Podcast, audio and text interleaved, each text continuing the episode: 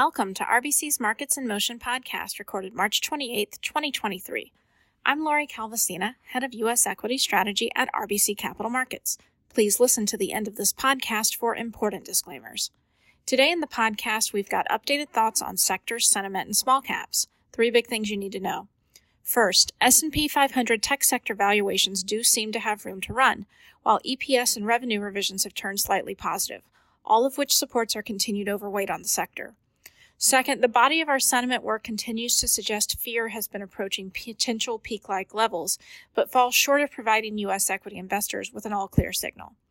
Third, other things that jump out from our high frequency indicators include how economic and earnings forecasts continue to anticipate a 2024 recovery, the return of high quality leadership, and how small cap performance relative to large cap has hit an important crossroads. If you'd like to hear more, here's another five minutes. While you're waiting, a quick reminder that you can subscribe to this podcast on Apple and Spotify. Now the details. Takeaway number 1. S&P 500 tech sector valuations do have room to run on our model, while earnings and revenue revisions have turned slightly positive for the sector, all of which supports our continued overweight stance. We've refreshed our sector models for the new GICS classification changes and taken our valuation model back to the late 90s. Previously, we started looking in 04. Tech is now in the middle of the pack versus other sectors, slightly above its long term average on a relative forward PE, but not egregious. Something that's been jumping out to people in our conversations is that it's consumer discretionary that actually looks most expensive right now within the S&P 500. That's not a stat distorted by any one company, as our data set is based on unweighted medians.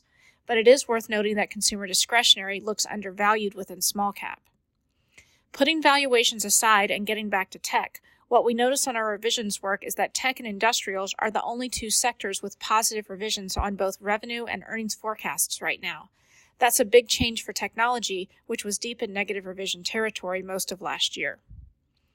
Moving on to takeaway number two. The body of our sentiment work continues to suggest fear has been approaching potential peak levels, but falls a little short of providing U.S. equity investors with an all clear signal. Things that make the stock market look most interesting from a contrarian perspective right now AAII net bullishness has been at minus 28%. Below minus 10% is typically a buy signal with a 15% forward return on average on a 12-month basis for the S&P 500.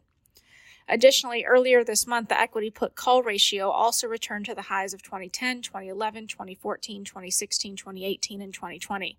Below last year's all-time high, but still at a level typically followed by strong S&P 500 returns on a 12-month forward basis. Additionally, the weekly percent change in money market fund assets, which has been on par with December 2018, October 2014, August 2011, and August 2007 levels, makes us think that it's possible fear has been overdone. We're also watching CFTC data on Russell 2000 futures. This indicator returned to slight net short territory earlier this month, but still has some room to travel before hitting last year's all time low. And obviously, we're watching the performance of the banks closely, the problem industry of today. The KBW Bank Index is trying to stabilize after returning to its late 2020 lows relative to the NASDAQ 100. We're keeping a close eye on problem industries because we think it matters a lot in this kind of environment. We took a look back at stock market performance in 2008 around the Bear and Lehman failures and found that while the broader stock market and tech stocks chopped around after Bear, banks were weaker, warning of the problems to come. By contrast, growth stocks, which were the epicenter of the tech bubble as represented by the NASDAQ 100, actually stabilized after the WorldCom bankruptcy, which helped the lengthening bottoming process in the broader market begin. Wrapping up with takeaway number three other things that jump out from our high frequency indicators include how economic and earnings forecasts continue to anticipate a 2024 recovery, the return of high quality leadership, and how small cap performance relative to large cap has been at an important crossroads. While it's possible Wall Street simply hasn't updated its models yet, we find it striking that economic forecasts in particular are not reflecting an uptick in recession expectations for the U.S. at this point, and still expect to see the negative GDP environment to be relatively contained in 2023. We think the ongoing idea of 2024 being a recovery year is helping the stock market to stay resilient, since a 2023 recession was essentially already priced into the S&P 500 at the October 2022 low.